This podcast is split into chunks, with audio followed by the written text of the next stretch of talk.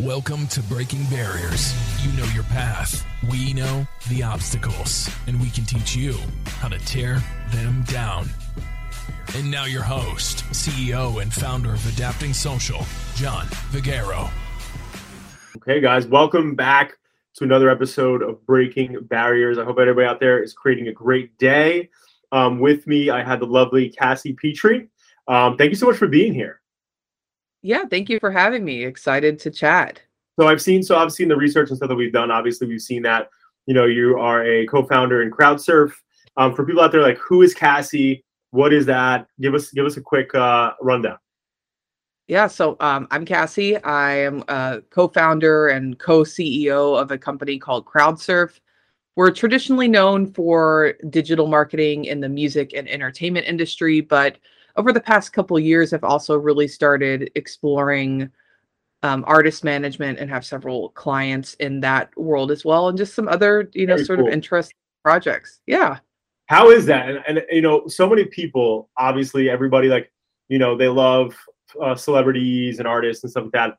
Um, over the years that you've been doing what you're doing, do you have you had any like big like fan moments where it's like, oh, I, I met this person or I'm working with this person? That really stuck out to you? Um, it's weird. I feel like I don't feel them in the moment, but looking back yeah. on them, or like when I'm telling somebody about my workday, I, I remember um a moment for me that felt kind of crazy was um I work with Britney Spears, and I remember we were planning the the Elton John and Britney Spears release, and I, I think I called my mom and I said something along the lines of, "Oh yeah, like I just gave my feedback on like this new version of tiny dancer that's going to be called hold me closer and she's like you do realize that that's like insane that you're giving feedback on a classic elton john song that's being remade with one of the biggest modern pop stars. Like you just you say that so yeah. casually but it's not casual. And i was like oh yeah i guess it's not. I, I think i don't realize some of the things that come out of my mouth aren't they sound like everyday mundane task and they're really not. So that that, oh that can goodness. be kind of yeah that's so cool, uh, Cassie. And you know what though? Uh, it's I feel like sometimes when you're in it and you're like you're in the zone and like you're doing these different things, like you get blinded a little bit to that stuff, or it kind of numbs it away. Um, but that's so cool. You should be really proud of yourself to be able to work at that level and work with people like that. So that's really exciting. Um, I want to start here. So what like what what have you like experienced to be one of the hardest things for yourself as an entrepreneur? So being a co-founder, being a co-CEO, what is what has been some of the biggest challenges that you faced? Let's start with leadership, right? What have been some things that you've learned over the years? You're like, wow, if I knew that when I first started and started building a team, like this would have been priceless. Like, is there any leadership golden nuggets you can drop for the uh, listeners here?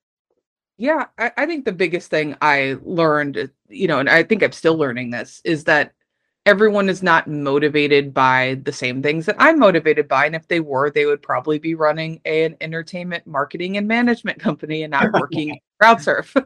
So that's a, I, I think just understanding that everyone's different. Right. And I think sometimes I would, especially in the beginning of my career, I would take the put yourself in the other person's shoes thing from the perspective of like pretending they were me versus actually trying to be in their shoes if right. that makes sense like i've tried to treat them as i would want to be treated but that's not always the right thing to do you have to treat them like they want to be treated and yeah. so i think learning that and picking up those cues and sort of being able to quickly identify what motivates and demotivates you know certain people is a skill i'm i'm still working on and want to get better at yeah, wow. So that's that is a big golden nugget. I really appreciate you bringing that up. Um, I think I earlier in my in my phase, I can attest to this for anybody listening in right now. Like, I remember specifically, I'm like, you know, I started the, I started my company, my agency when I was like 17. Um, it was the first business that I started, obviously. And so fast forward, like at the time, like I was just like super high energy, like really aggressive, like looking at like the way that like I look at things, right? And and, and thinking that the things that motivate me are going to motivate my team, right? So like me being like, you know, motivational, motivational, motivational. Some people don't want that shit. They don't want it. Like they think it's just rah rah bullshit. So it's like over the years, I had to learn that that like what uh, what motivates me doesn't motivate everybody else. So I think it's such a powerful thing and it goes from whether it's monetary, whether it's you know just uh, how they actually motivate themselves. It could be you know more about recognition than it is about money, or it could be more about culture than it is whatever. So there's so many different facets and levers and and I appreciate you sharing that. And anybody listening in, I think that's such a big deal is in leadership. It's understanding what motivates your team, and not everybody's going to have the same factors that motivate them. So it's so big. I appreciate that. Um, talk to me about being a co-CEO. How is that? Um, I always I hear that's like more of a popular thing lately, where people are doing it together. How is that? And do you find yourself bucking head to head sometimes, or what does that look like? So, you know, so I'm co-CEO with my business partner. We both founded um, yeah. the company 15 years ago. So it's always been it's always been a team effort. And I think we sort of I think we have a really good flow now. I think at the beginning of the business we maybe sort of butt heads because we both thought we needed to be doing the same thing because we both have the same title. Right. And I think once we came to accept that that didn't need to be that way and that we had strengths and weaknesses, we really were able to be able to really expand our company and be able to do a better job and provide a better service to both our clients and to be better you know team members to our internal staff so you know that i think that's one thing in terms of that i think the other thing is that i've talked to a lot of people who are co-founders or you know have business partners and i, I realize how lucky i am to have my business partner jade because i've realized that we see like we we disagree on some things, but on the big stuff, we really mm-hmm. agree in terms of like um I think like our moral compass is similar. I think how we want to reinvest money into the business, how much we want to pay ourselves, right. how much time we want to spend on the business. We're really on the same page about that kind of stuff. And when you're on the same page about those really big key things, the other stuff you can always figure out how to work out. And I've seen a lot of my friends' businesses fall apart because they weren't on the same page about that stuff. Yeah. Yeah, it can go ugly, but that's so amazing. In 15 years, like again, like congratulations. That's awesome. Um, you know, Thank again, you. I think the average I think is like most businesses fail in the first like one to three is like 90% or some crazy absurd number. Um, and then the it gets less and less as you get obviously older and age as a company. Um, but it's really cool to see that though, and, and that's really cool. Um, and so what have what have been like what would you say was like your biggest challenge in scaling your company right so a lot of people you know uh, email in or, or comment in and say hey like you know i really want to scale my organization like how do i get in front of more customers? Or you know so what did you guys find for you? 15 years obviously means that you guys had a pretty decent lead acquisition at least um, you know to keep you a bit keep you afloat. So what is, what has been like and what advice would you give to like a small business owner um, on just like building their their you know scale? Yeah, on scale, I think that so we're we're not huge. You know, we never did the thing that I think a lot of modern companies do, which is you know, have a vision, either raise money in the beginning of the company or raise money to scale. We we still own the business 50-50 and we've had offers for different types of investments over the years, but right. for this business in particular, we didn't feel like it was the right decision and yeah. we've always we've always hired after we got business. So we right. like we would secure the work first before we would hire the people to do it. Right. And I think that that that has really you know worked for us and has never made us feel overwhelmed. You know we have about 50 employees now we've in over 15 years we grew to that slowly. So it never felt like right. we went to a big scale phase. And i i i'm glad because it honestly scaling aggressively sounds really stressful and I could see why people would need a lot of advice on that because it's it's stressful on you, it's stressful on your team, it's probably stressful on your clients because they they're getting less attention and you're having to train a lot of people. It's it, yeah. it sounds really tough and I'm glad that we've never had a big scale moment because that sounds very stressful to me. Yeah, yeah, I've I've yeah. experienced that. I, I've experienced that personally as we when when we started growing the agency. You yeah. know, we went from being this like this localized agency you know, to then we were in 20 countries. And yeah. as we started scaling to that level, it's like insane because you have to have talent recruitment on point. You have to have effective strategies on point and changing and innovation. The list goes on and on, obviously. But point being is like I've, I've been in that headache spot, in that stress spot. Um, and it made us, you know, reconfigure our thought process on our growth. Um, so I totally, I definitely agree with that. That's That's always been. But so no, go, going back to that question then. So what's been like what advice would you give people on getting new clients? Like what, what has been a good effective a strategy for you in terms of getting new new entertainment clients and getting in front of them and all that good stuff? Lucky for me i don't really have to do much work in terms of outreach. In fact i find that outreach at least in entertainment generally doesn't go over well. Right. It's all about somebody asking for a recommendation and somebody recommending you Right. And every job we've ever gotten has always been because we did a good job for somebody else and somebody Mm. told about it. It's all word of mouth behind the scenes and then doing a great pitch when you when the opportunity arises to to pitch for that project. But we've been lucky. We don't have to do a lot of, you know, aggressive outreach because it's, you know, we're a business to business. It's not really that kind of, Yeah. you know, product for B2B, not consumer based. Yeah. Um, well, that's cool though. So I love that, and I think every, everybody that's listening right now, I think that's the big component is you'll never get the the biggest client acquisition for most businesses are word of mouth when you do something the right way. So you do a good product or a good service offering, and you do the right thing by your customer. That's what typically happens, right? The word starts spreading like wildfire. So it's really cool. So over the years, that's how you built up obviously your company, and that's cool to see that. Um, so where where do you see CrowdSurf going? Like what's what's like the next like you know five to ten years look like for you guys? Yeah, so, so our general underlying goal is pretty simple. Our goal is to help artists, people share their gift with the world, Mhm. and that's pretty vague and it's kind of vague for a reason because we we started in one place and we've really evolved to have so many other services and all those services have come out of wanting to help artists and seeing needs that they had.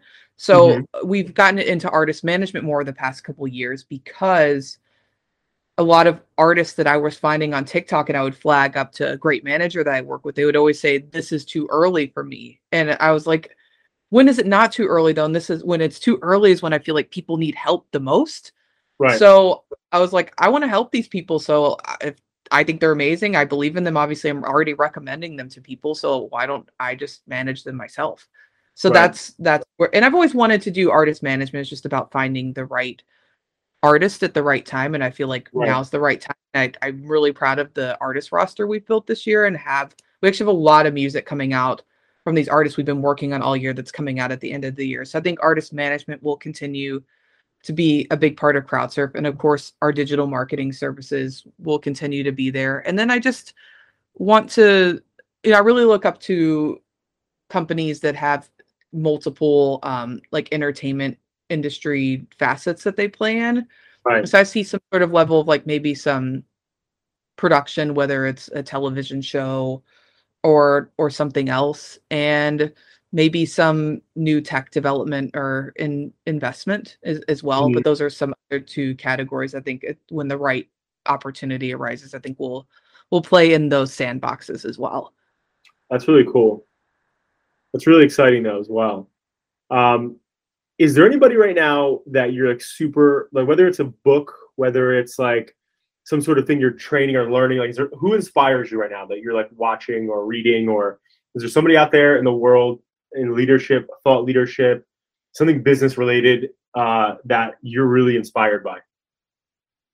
Oh man, that's uh that's tough because I went through my phase of especially during COVID of like following all the big entrepreneurs and being inspired by their short form content and in TikTok or what they post on LinkedIn and that sort of thing. And I and I think I do still admire that that content and and you know get inspired by it in different ways, but kind of maybe not quite as intensely as I used to. Like Right. I love everyone on, you know, Shark Tank and I think, Yeah. you know, Cardone, Gary Vee, you know, all like sort of the the classics. But um one person I've been really inspired by recently, and I've kind of been doing a deep dive on his interviews, and this is gonna sound super random, but I'm loving Arnold Schwarzenegger Oh wow, and okay. everything.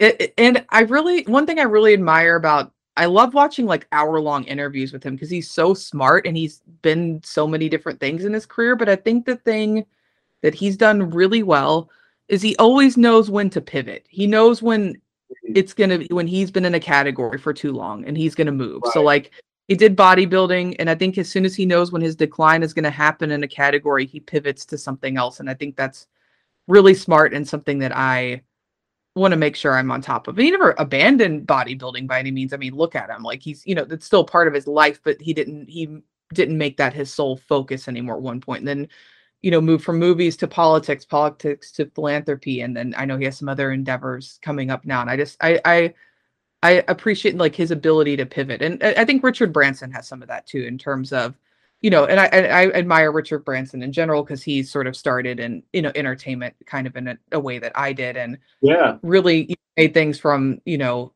phones to trains to hotels to records. Like I, I think that's really cool that he just followed what he was interested in. So those are two that I admire because I think they did a really good job, sort of expanding their footprint and weren't scared to try things that maybe other people thought they would fail at. Yeah, I absolutely love that. It's so fire. I, am a big fan of both, um, especially Branson yeah. has been recently. He's been really motivating me. I think when he went on um, his his uh, the, the mission to uh, to to go into orbit um, with his team, like it was really cool that he had a moment where he was just like talking about how like anything's achievable. Like you know, don't let anybody tell you otherwise. Like look at me up here. You know, I feel like a kid, um, and like boom, I'm able to do this because I believe and thought I could. Um, so I love him. So anybody who doesn't know who uh, Richard is, I highly recommend you look him up. Um, I feel like everybody should know who Arnold Schwarzenegger is. If you don't, definitely look him up as well. Um, so listen, so this is where we get to the part of the interview where you know we dive in on just like what I like to put people on the spot, right, for the last question. Um, and this one is really based around like just an adage. Is there any like adage, saying, quote that in tough times or difficulty that over the years that really resonated with you? And it could be a Cassie OG original, um, but like something like that that's really resonated with you. Yeah, I mean, in general, I love the four agreements. Mm. Um, I could get into that all the time. I feel like I have a mini version of it that's actually in my backpack. Okay. And whenever there's something bothering me, whether it's personal or business, I feel like if I really go through that topic one at least one if not more of the agreements will identify the issue that i'm having mm. but i mm. would say my favorite of the four agreements is don't make assumptions mm. i think a lot of times we you know sort of uh, you know, i can get on an ego trip in the sense of i've been right about you know x and x and x i know i'm right about this and I'm not. I, it, something happened to me a couple weeks ago where I was supposed to have a meeting with somebody in, in New York City, and that that person kind of blew me off like by literally not responding at all that day. Um, and I took it as I, I made up a lot of reasons in my head why that person didn't have the meeting with me. And then I looked on social media at the end of the day, and she had talked about how it was the anniversary of her mom's death. Oh, and wow. it, it, and, and I made it all about me. Like I made the whole mm. thing about like how this person didn't like me because either this person told them that or they don't want to hire me or whatever it is. And right. it really what happened had nothing to do with me. And I think that that's those kind of moments are humbling, but I I shouldn't have made an assumption and another four agreement um that as a part of that is um you know everything somebody does is not about you it's about them and that moment really had nothing to do with me it had everything to do with her. So it, it was just you know powerful. kind of humbling to go through that. Yeah. That's powerful. Uh, just just to speak to that there's have you ever heard of stephen covey? Yes. So for anybody who doesn't know definitely look stephen up. He's definitely a thought leader in leadership in corporate america. But um, one of the things that blew my mind the uh, seven principles of success of high performing people in his book he talks about almost exactly what you're talking about, where it's like you assume and you get before you have all details. And he talks about how uh, he, you know, he was on this train in the city going to an event, and there was this man and his two kids, younger kids, and they were just running around the train, making a ruckus, yelling, screaming. You know, people were on phones doing things, and like they were so disruptive. So he said, you know, this this guy was just sitting there watching his kids like be disruptive wasn't like controlling the kids. And uh, he, you know in his mind he said if, he goes if they do one more thing i'm gonna like say something to the dad. And so of course they did being kids. And he said to the dad can you please get a grip of your kids? They're disrupting the whole train. And the the dad very somberly was like oh i'm so sorry uh, you know uh, between us like i'm a little out of it. We just went to the mother's funeral and it's the first time like they're being happy and running around so i just wanted to let them be happy and he was like wanted to like literally like like oh my god like just crawl into a freaking hole right because like he assumed that like he was just not being a good father or like not disciplining his kids. When in all reality, what happened? He was coming back from a funeral. His kids were just being happy. He wanted them to enjoy that happiness because of what was going on. And so, to your point, it's like you never know what's what somebody's going through, and it's so powerful your self awareness that you identify that like that wasn't about you, that was about whatever she had going on. So so powerful. I love that. Um, and and so we're at the end of the journey here. Um, I'm so grateful for you to spend some time with us here. Um, and this is where you plug yourself. Where can people find you, interact with you, you know, and uh, see what you got going on? Yeah, so I'm on social media uh, across all handles at Cassie C A S S I E Petrey P E T R E Y. Um, I I I, w- I would say I primarily engage with people mostly in DMs versus publicly. I don't know. I connect with people more that way. It's just my style. So if you want Yeah. to talk about something, just uh, I check my DMs. DM me. I love talking and learning and helping where I can. I love it. Uh, thank you so much for your time today. It's it's extremely, you know, I, I really I'm really grateful for it. I think time is one asset we don't get back. So you spending it here with us means the world to me, um, and uh, we're grateful. So thank you. Thank you for having me. I appreciate it. Absolutely. Everybody listening in, create a great rest of your day, whether it's evening, morning, whatever it is. Create a good one. You are in charge of it. And thank you again uh, to uh, to you. We appreciate you.